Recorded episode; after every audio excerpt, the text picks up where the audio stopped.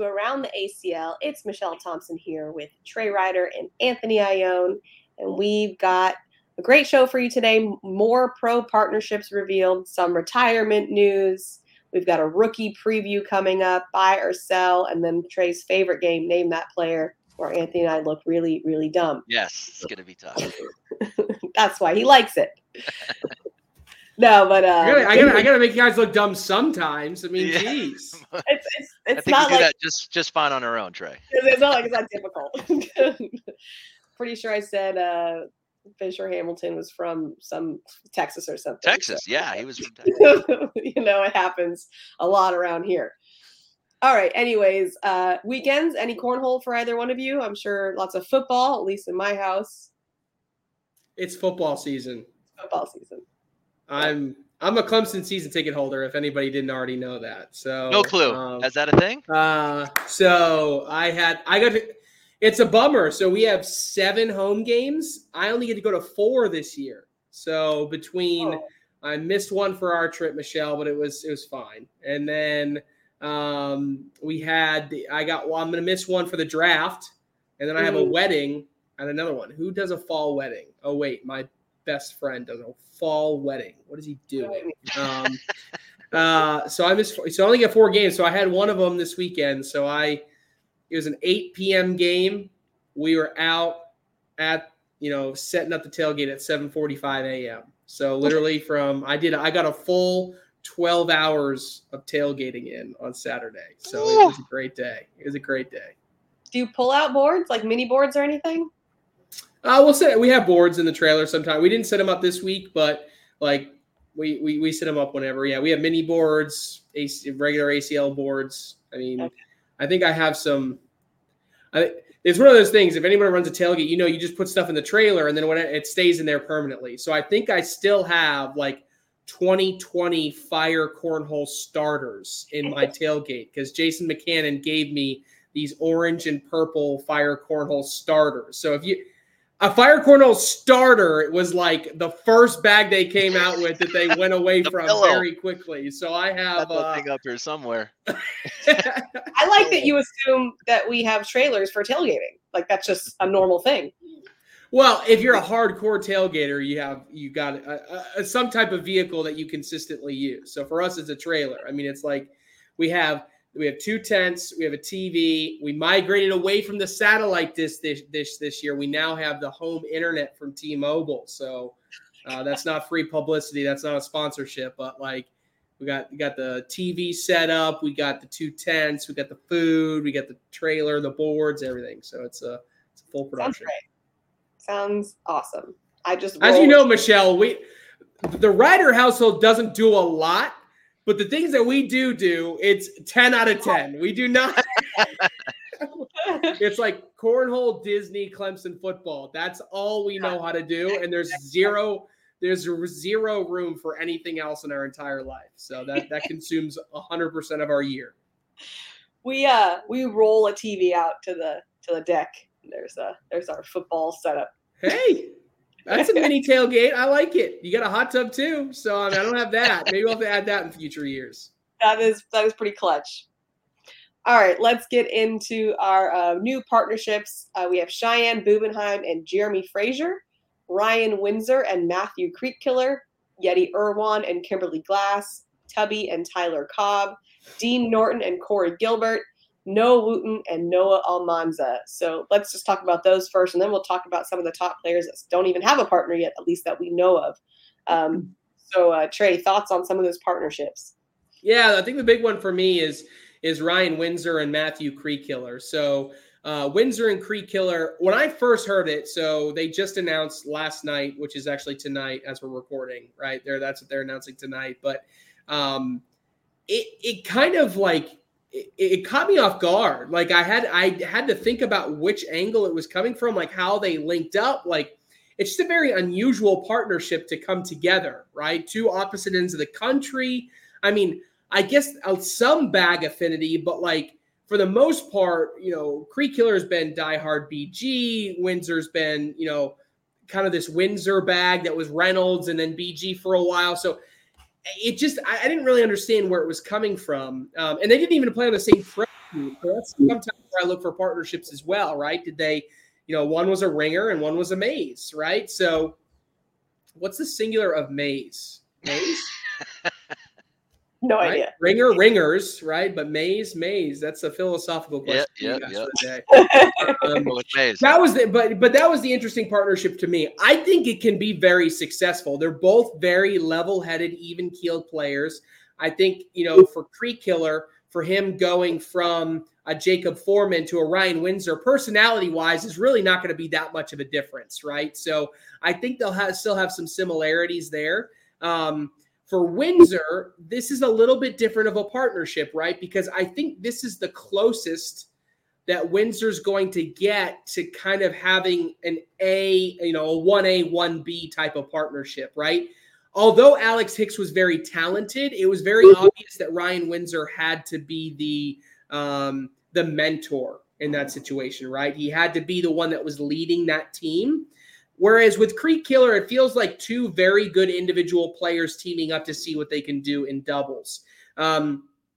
Even back to when Ryan Windsor played with Isidro Herrera all of those years, I think it was because Ryan Windsor, and it's weird using this adjective, but he was more of the extroverted person, right? So, I mean, I wouldn't say he's an extrovert by any means, but like, or because Isidro was so like, such an introvert that Ryan Windsor, again, still felt like that mentor, still felt like that leader of the team. And this is maybe the first opportunity where we're getting a little bit of a different dynamic there. But overall, I think it's a team that can be quite successful. If I'm going to mention one more team in my opening, I'll just say, you know, I kind of like Tubby and Tyler Cobb, right? I think it was great that Tubby and Tice decided to go with different partners this year, because I think it might have been a little bit of a brotherly chemistry that actually brought them down a little bit, because I thought Tubby was great individually in singles, and Tice has had not a great year and a half in comparison to where he was. So I think being able to have him completely detached, do something totally different, he's playing with Cameron Belvin next year, is going to be beneficial for Tice to reset. On the flip side, Tubby and Tyler being able to combine and put together a really solid team, I think has potential to make them both better. So I think this is an instance where all three brothers kind of switching up who they're playing with this coming season is actually going to be, in general, a benefit to all of them. And I think that's what makes it exciting to watch all of them play. Absolutely. Anthony, what are your thoughts? Yeah, a lot of thoughts. I mean, so Bubenheim, Frazier, this feels like a bit of a lateral move for me for Bubenheim. If we go back to last season, Cheyenne and Maudlin obviously teaming up in doubles. Didn't finish really as well as I thought they could, 35th in doubles. I thought they might have been like around a 20 doubles team, but really kind of performing lower than we thought. And if we look at Maudlin, he's kind of fading over the years, right? He was 26th a couple years ago. 40th in singles last year. What does it mean for Maudlin this year? And then we have a Frazier trending up. You know, he had a big jump from like 100 and something to 60 something. So I kind of feel like Frazier and Maudlin are converging together right around that 45 to 50th ranked singles player in the league. And then you put that together with a Bubenheim, but this is really a big pickup, I think, for Frazier. We should be talking more about that. I think this is an opportunity for him to say, hey, I am a trending up player. Now I have a top player in a Cheyenne Bubenheim. Let me see what I can do in doubles. And I think last year was really good for him playing with a legend like Dave Sutton, really getting that IQ and that experience into the doubles team. I think he'll be a solid partner for Bubenheim, and maybe even improve on their 35th in doubles last season. Windsor Creekkiller also, I feel, a bit of a wash. I mean, coincidentally, Windsor Hicks 12th in doubles last season. Creekkiller Foreman 12th in doubles last season. So we're seeing a similarity there. Now Foreman outplays in doubles than we do see him in singles. So he's a really good doubles player. I think they could actually improve on that 12th position last year in doubles, but maybe not by much. But I think there's potential for dipping into the top 10. Irwan and Glass, I kind of feel like we should be talking, when we talk about doubles team, we should be really using that top 50 qualification as the mark. You know, is this a good doubles team? Can they requalify as a top 50 doubles team? I don't think so. You know, I mean, if we look at the women in general, all female teams, we don't really see a lot of success. You know, Finley Streaker were an outstanding case last year, really killing it together. you know, top, they were in the 20s somewhere in doubles, really showing that an all-female team could compete. But even if we go back a couple years ago where we had like a Finley, Bubenheim, Renner at the time, 66th, you know, Cassidy and Hunter, we thought would do really well together. You know, they were barely 40, 50. So if we look at this team, I don't think that they really improve much on what they did last season. Will they requalify as a top 50 team? I don't think so, but maybe 80 to 90 in doubles. I kind of see those. That's where those ladies are going to end up. The Cobb brothers are staying together, but like Trey was saying, we're going to get a little bit of a swap here, right? Tice out, Tyler in. Now it was Tubby that showed kind of more the A player in singles, but it was Tyler that had a really good doubles season. He did qualify inside the top 50 with a Kobe Costanza. So losing Kobe, picking up Tubby, can they improve on that 40th doubles finish? I think it's going to be tight. I think it's going to be close to 40. I think Tubby is showing, you know, either consistency over time, because he was kind of, you know, 50 to 60 two seasons ago, 50 to 60 last season. So he's showing consistency. But I think both guys are going to need to improve just a bit to improve on that top 40. And it was Tubby and Tice that were way out there in the 80s. You know, I thought they would have been a requalify as a top 50. So it could be that we just kind of see the same thing from last season, but I do hope to see them improve. Out of the West, Norton and Gilbert. I mean, if you look at the doubles teams they were on last season, it could be argued that they were the A players in those teams. Now the two A players coming together. Now Ricky Gonzalez does do a really good job in doubles, who was teamed up with Gilbert last season, but it was Gilbert that kind of showed out in singles. Again, another team that I just don't see crack in the top 50. Again, if we're using that as a baseline of what a good doubles team is going to be next year, I don't know if they can crack top 50. If you look to last season, Norton Thielen were 74th.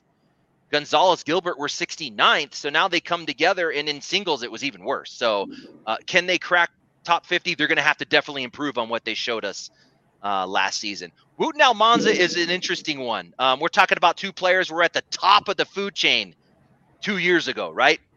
Almanza finished number 7. I want to say Wooten was somewhere inside 20. If those two guys, if we bring the Almanza Wooten from a couple years ago together, we're talking about a top 15, top 10 team, but we did see them fall significantly last season. But what surprised me the most was the bag sponsorship. You know, we got Almanza, which was with Team Ultra last year. No surprise that they're not with Team Ultra. I think that you would see Noah Wooten team up with Matt Guy before you see him sign with Team Ultra. That shit's not happening. So moving over to AAR was a bit of a surprise, but we do see the connection, right? Belvin is AAR. I think regionally it fits Wooten relationship-wise, and I think it's Almanza that was kind of brought over. So those two, I'm scratching my head on this one. You know, they're – elite at one point, kind of fell off last season technique-wise. I think Wooten's just slipping a little bit technique-wise. Almanza is the model technique. So really opposite spectrums of mechanics. What do they look like together?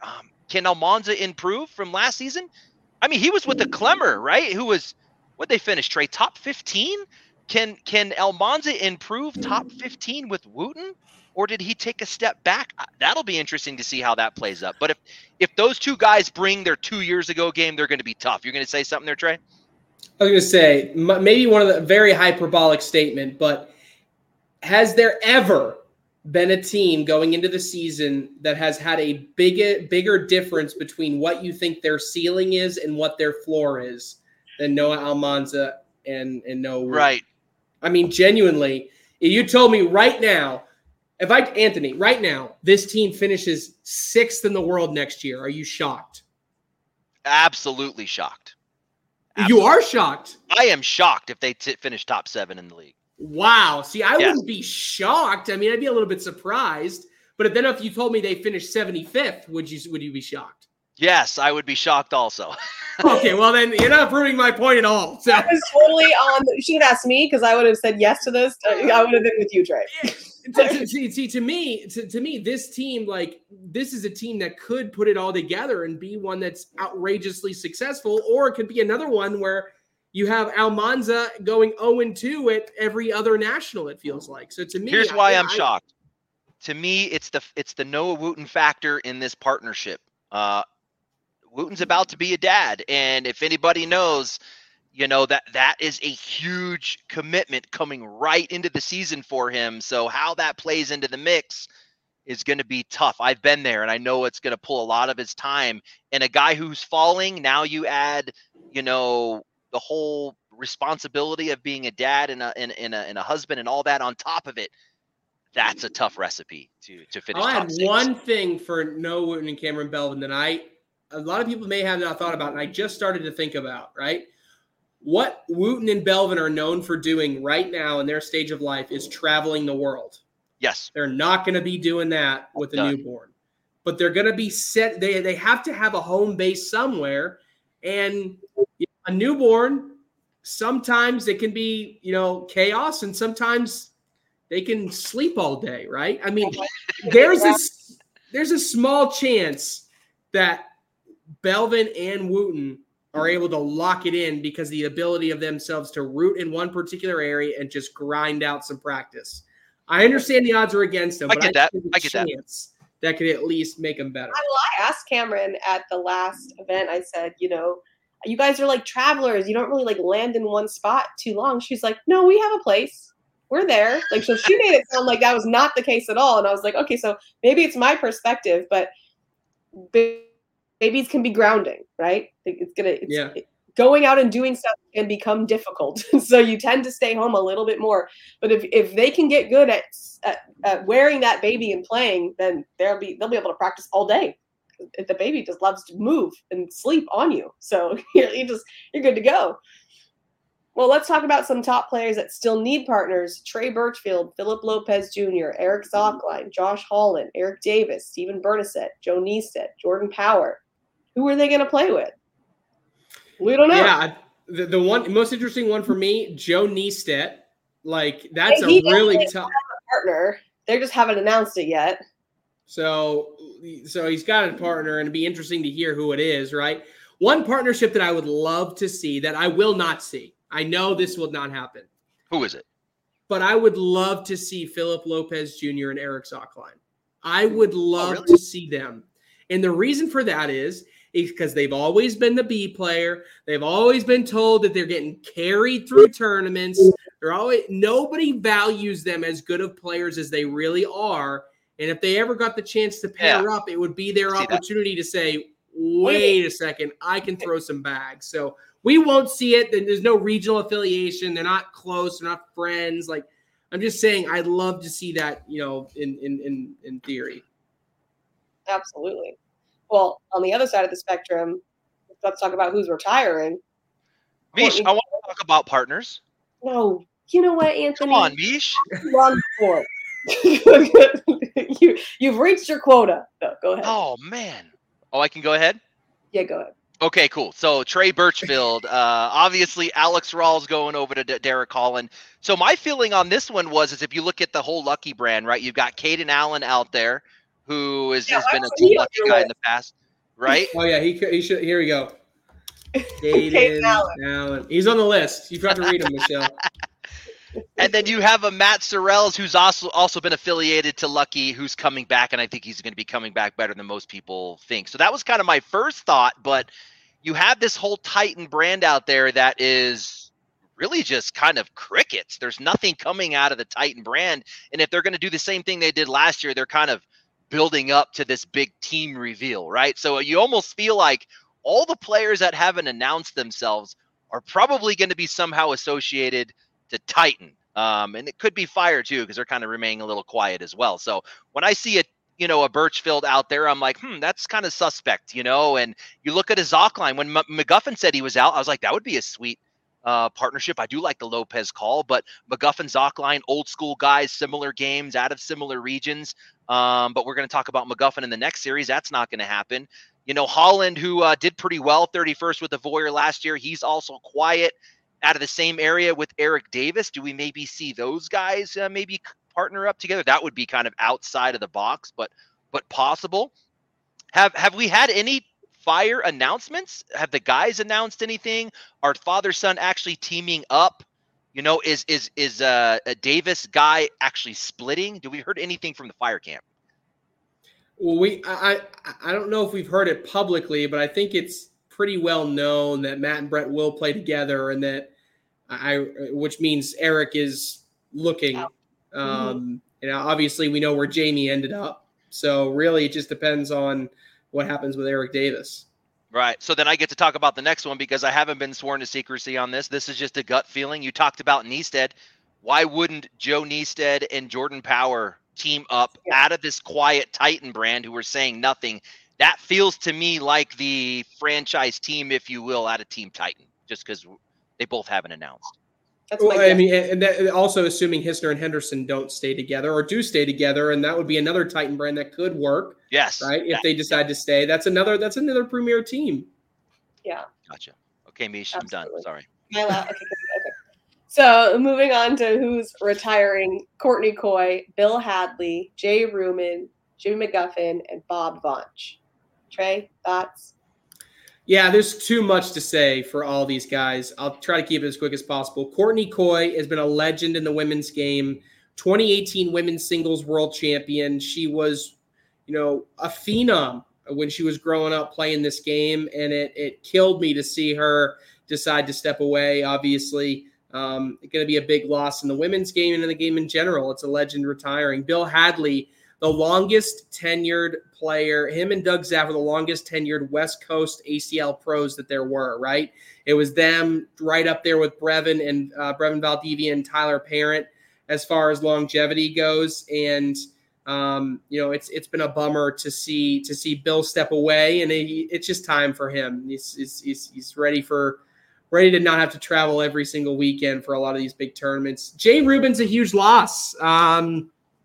No other way to pull it. I mean, he's dealing with a lot. He's got kids. He's got, different agreements and things like that. There's a lot of extenuating circumstances outside of the boards. This is not a on the boards decision. This is kind of a culmination of bad circumstance outside of cornhole that has to force him to take a break for a while. And so I don't know if he'll be back, but he's a legend. Ruben's a legend. He's a world champion. He's got just about every accolade that you can imagine. And, for me, it's going to be a bummer not to see him. He's kind of one of those tried and true guys. And I think it's not going to be the same without him. And I think the same name could be said about the next two. I know Jimmy McGuffin and Bob Vaunch likely taking this week to see if they can find one last ditch of effort to find a sponsor for the season. But I think it's one of those things for them is, they're kind of getting towards the end of their career. They want to play maybe one or two more seasons, but, they got to have the incentive to stay and be around, and they couldn't find that, at least for now. And, Jimmy McGuffin is one of the all-timers in cornhole. I mean, I remember that airmail. I'll never forget that airmail show in Arizona that he put on. Oh, yeah. I'll never forget Bob Vaunch when Big Time Bob BTB became a sensation in Green Bay, Wisconsin back in 2018. I mean, him going head-to-head against Rocky. I mean, these are guys that just were fundamental in the growth of the ACL from the beginning. And if they truly are gone, it's going to be a bummer. They meant a lot to the game, meant a lot to us as a staff, and going to be bummed to see him go. Yeah, definitely. Anthony, anything to add? Yeah, I'll just kind of conclude real quick. I mean, it's no secret that I'm a big fan of the new style game, and I feel like that's where cornhole is fun for me. But when we talk about these legends who do play kind of that old school game, it stings, I think, personally and professionally. You get to know these guys pretty well. These are the players that I came up on that really I learned the game from, Hadley, Ruben, McGuffin, Vaunch, all these old school guys. So it does sting to watch these legends leave the game, and I want nothing more than these legends to be successful, the old school guys to be successful in the new style game. So it does hurt. But one comment on the Zaft and Lopez. So with Hadley out, Zaft moving to Lopez, leaving Team Ultra, which to me were kind of two faces of that brand, and moving to Reynolds. That kind of blew me out of the water. Like, it just didn't seem like how that would fit in. But I think there might be a connection between Lopez and Reynolds, maybe in the team's events, if I got that right. But maybe. Well, yeah, they all played for the Arizona Burn. All four of them. I mean, all of them did. So probably makes that team may have been why that deal happened, which is interesting to think about for the rest of the seasons. Some new pro qualifiers in the Mid-North, J.S. in the Mountain North, Andrew C. and the Northwest, Justin D. All right. Moving on. I love Andrew Clark is Andrew back. Clark Shout is out back. Andrew Clark. Yeah, hey, buddy. He is back. So back again. All right. Rookie preview time. There are some top rookies coming into the season. Hopefully we get to really see them shine at that rookie showcase happening in Rock Hill at the first open. But Trey, why don't you talk to us about some of those rookies to look out for? It is going to be an interesting year for rookies. So every year we talk about the rookies being, you know, the rookie class going to be best ever. Now it's like at some point it has to level off. I think it's either this year or it's next year. So we may get one more year of the rookie class just being sensational, but eventually it's going to level off. The question is when. I think the key here is the past couple years, we've had some no-brainers.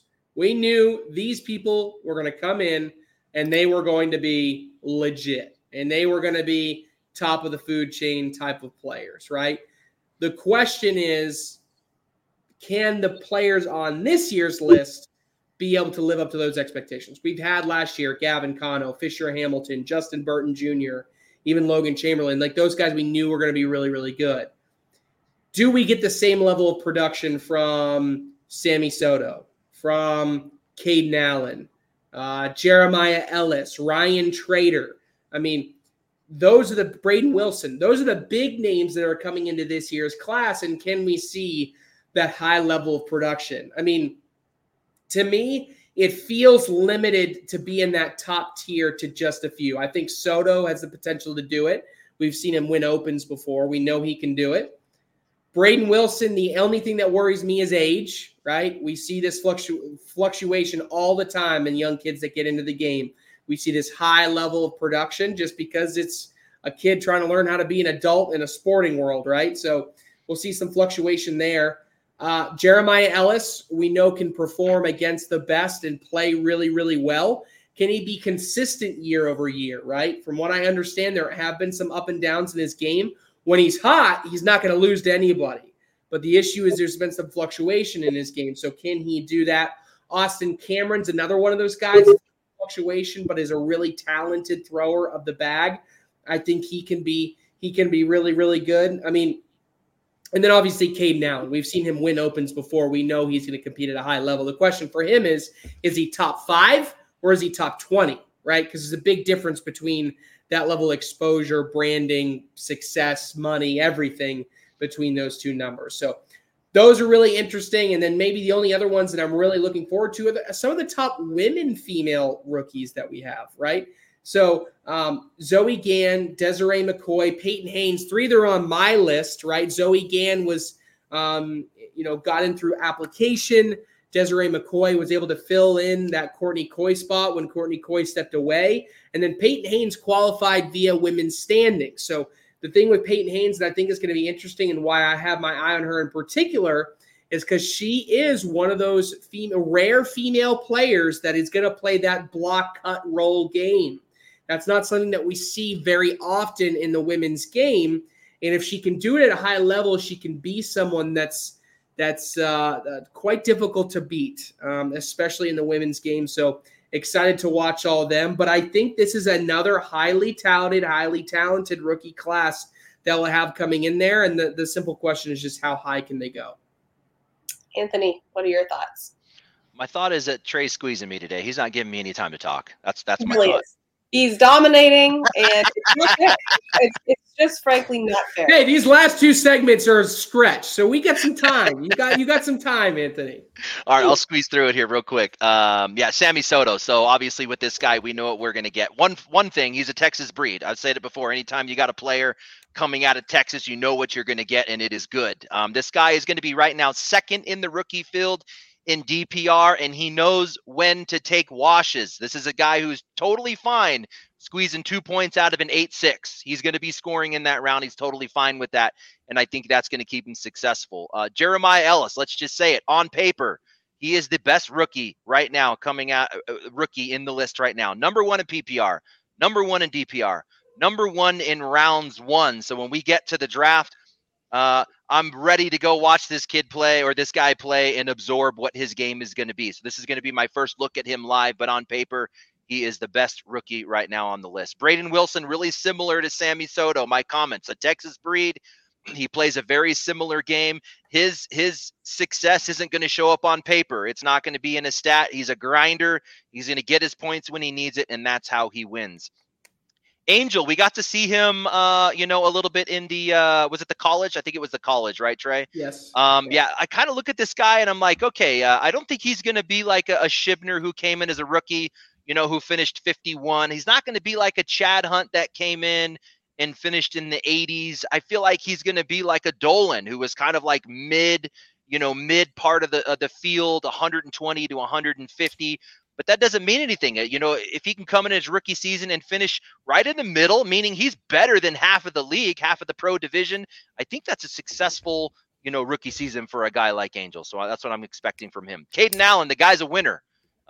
He mixes his game really well. I kind of compare him to Alex Rawls, the ability to control speed. He can have a high PPR game if he needs to. He'll dirty it up if he needs to. He can kind of do everything, but at the end of the day, it's not flashy, and he's going to win. That's kind of what we're going to get out of Caden Allen.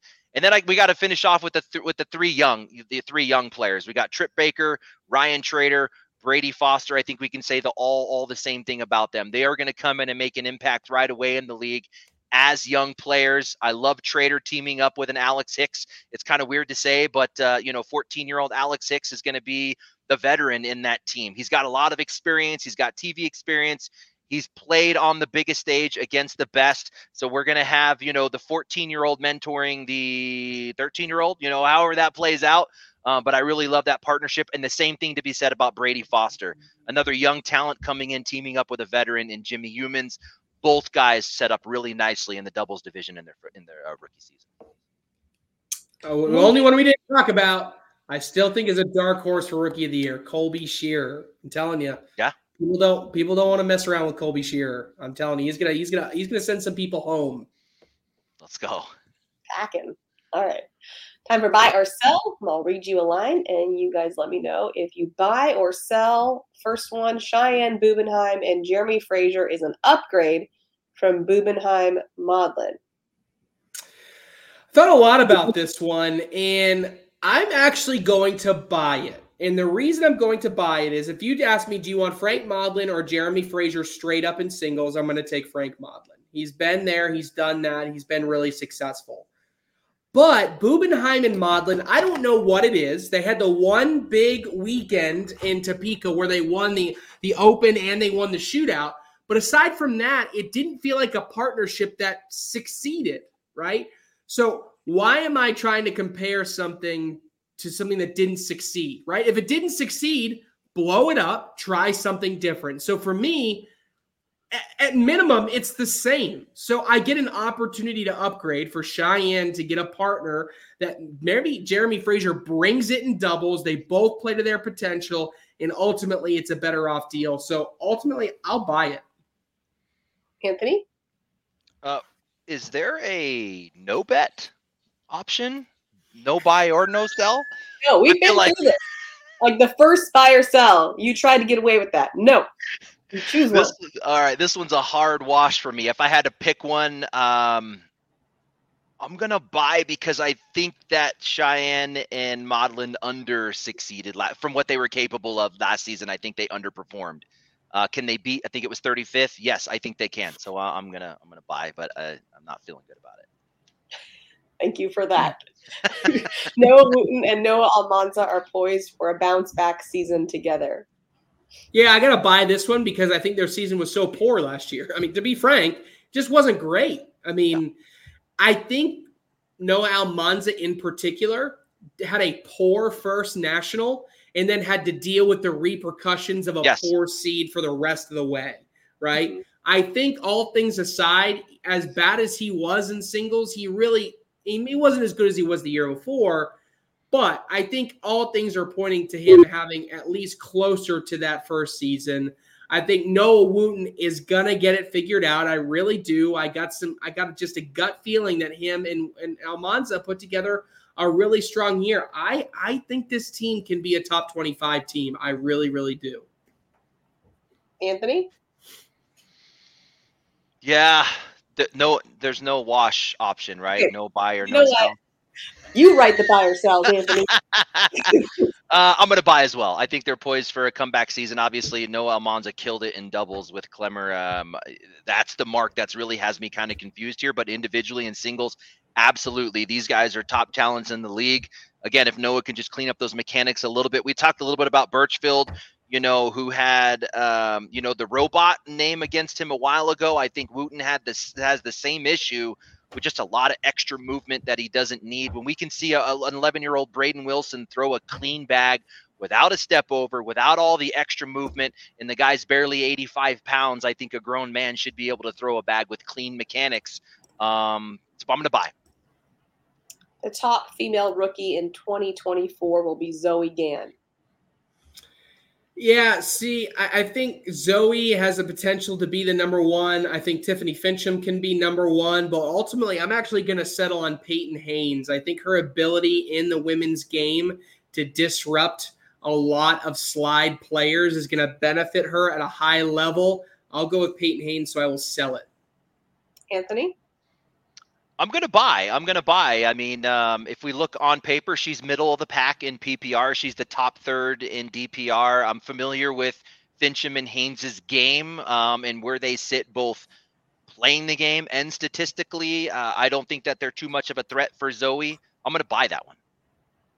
Rookie of the year in 2024 is going to be under 18 years old. That's tough.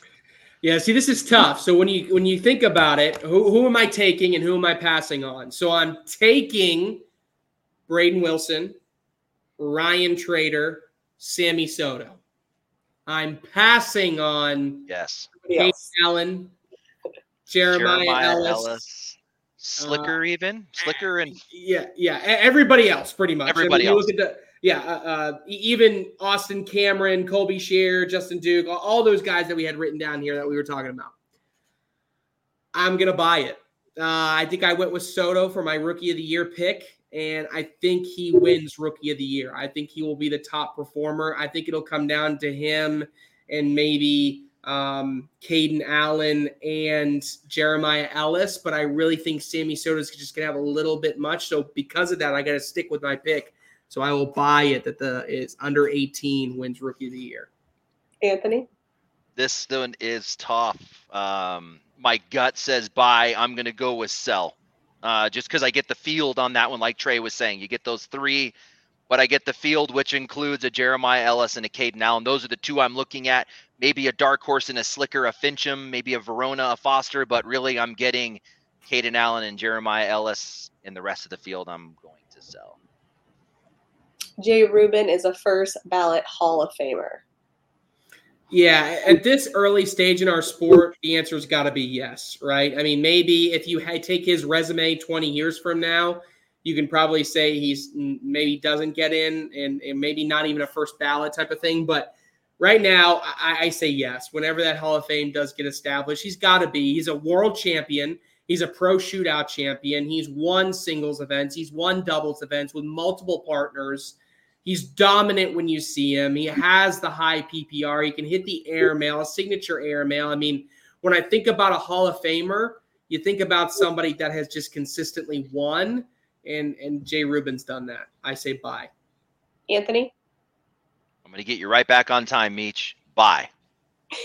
This is what Trey's been doing to me all show. Bye. Now we're short on time. Now we're going to kill 8 minutes with one segment. We're not supposed to talk about time. It's not borderline. We have to stay away from the time. That's true. We've hit our borderline quota already. So. All right, Trey, take it away. All right, everybody's favorite off-season game, right? So I think there's some fun ones here, and there's some different things that I want to talk about in here, and I think that's what makes them interesting. Okay, first up, this is Name Your Player. Okay, I'm going to describe them, and everybody knows this by now, blah, blah, blah. Okay, this player is entering their fourth season as an ACL pro. Okay. This person entering a fourth season. They are top 15 in all-time ACL titles. Okay. This season, they did make the broadcast court, but they only did it in doubles. Only made the broadcast court in doubles. That includes shootouts. That includes nationals. That includes... Correct. Okay. This next one may give you your first guess, okay? This person's rank, I said they're entering their fourth year, okay? So these are the following rankings over the past 3 seasons in singles, okay? 2 years ago, they were 52. Oh. That jacked me up. I had a guess until you said that. Last year, they were 26. Oh. You keep saying they. That means they were both. Okay. I mean, I shouldn't have said he, but yes. Wait, so they're going into their fourth year? Or? So 2 years ago, or so in 2021, they finished 52. In 2022, they finished 26. In 2023, they finished 5th. Caleb Batson. Mm. That's it. Was that your original guess and 52 threw you off? Yes, 50. That actually threw me off. I had Batson the whole time, and I'm like, hey, was he that far back? But I guess he was. Yeah, and then my last clue is going to be he's had the same partner his entire pro career. Yeah. Oh, right. Okay. So part of the reason I want to do this Name Your Player is to show the progression of how a young kid can come into this, and he started his rookie year as the 52 ranked player in his rookie season as a pro, then went to 26, was really viewed as this breakout player, but then he followed up with 5th.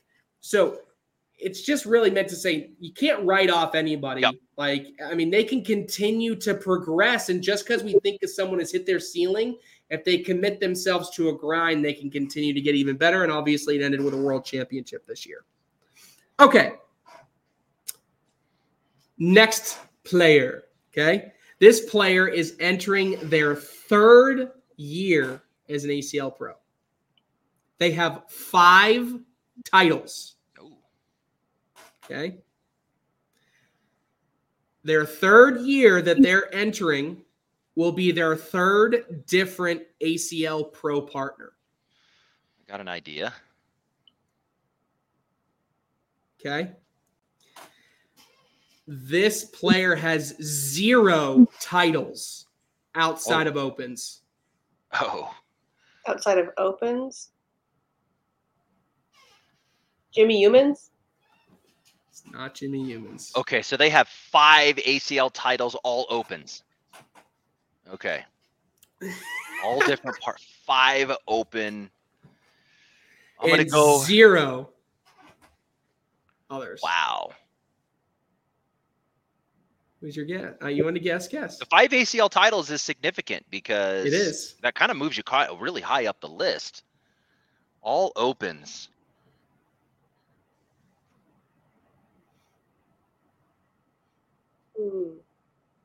This year, they will be playing with a rookie ACL pro partner. Got it. Jimmy Humans. No, he's been around too long. Has he been here for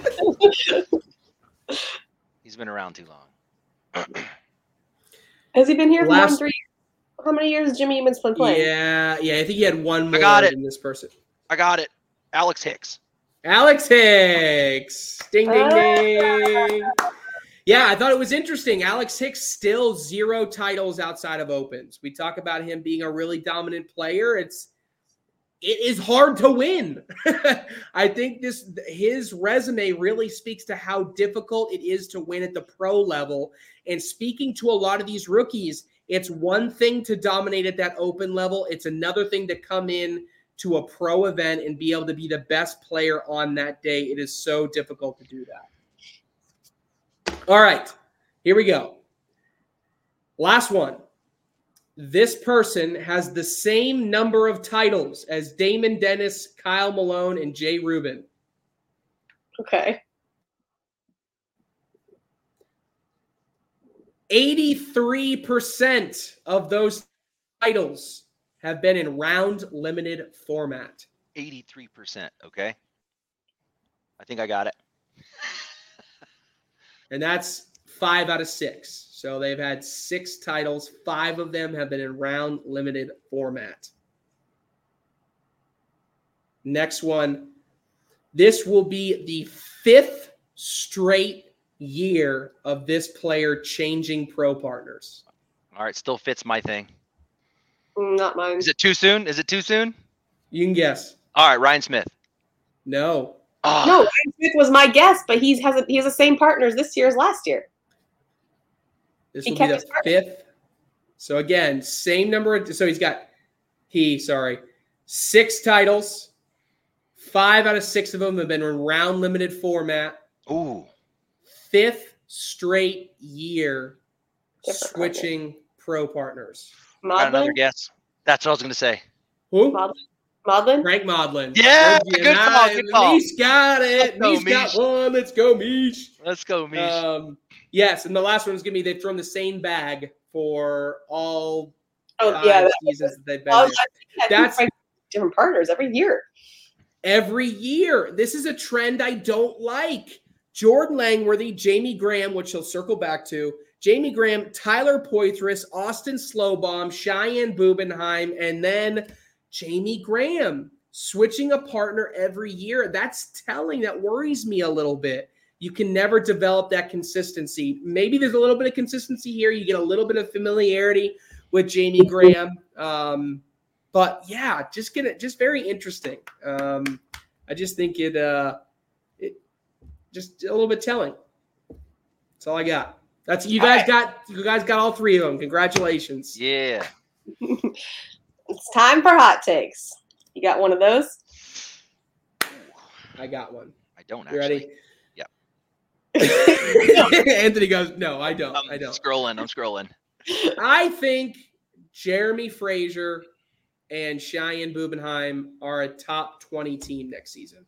That is my hot take. I really think it's going to be a successful partnership, not only for Bubenheim, but for Frazier as well. Al Frazier come out of his shell. He got that one win at a pro shootout level with Noah Almanza. He can play at the high level. I think playing with Bubenheim, it's going to be a 1 + 1 = 3 type of partnership. Okay. Anthony, did you get one? Yeah, I'm going to go with a draft pick.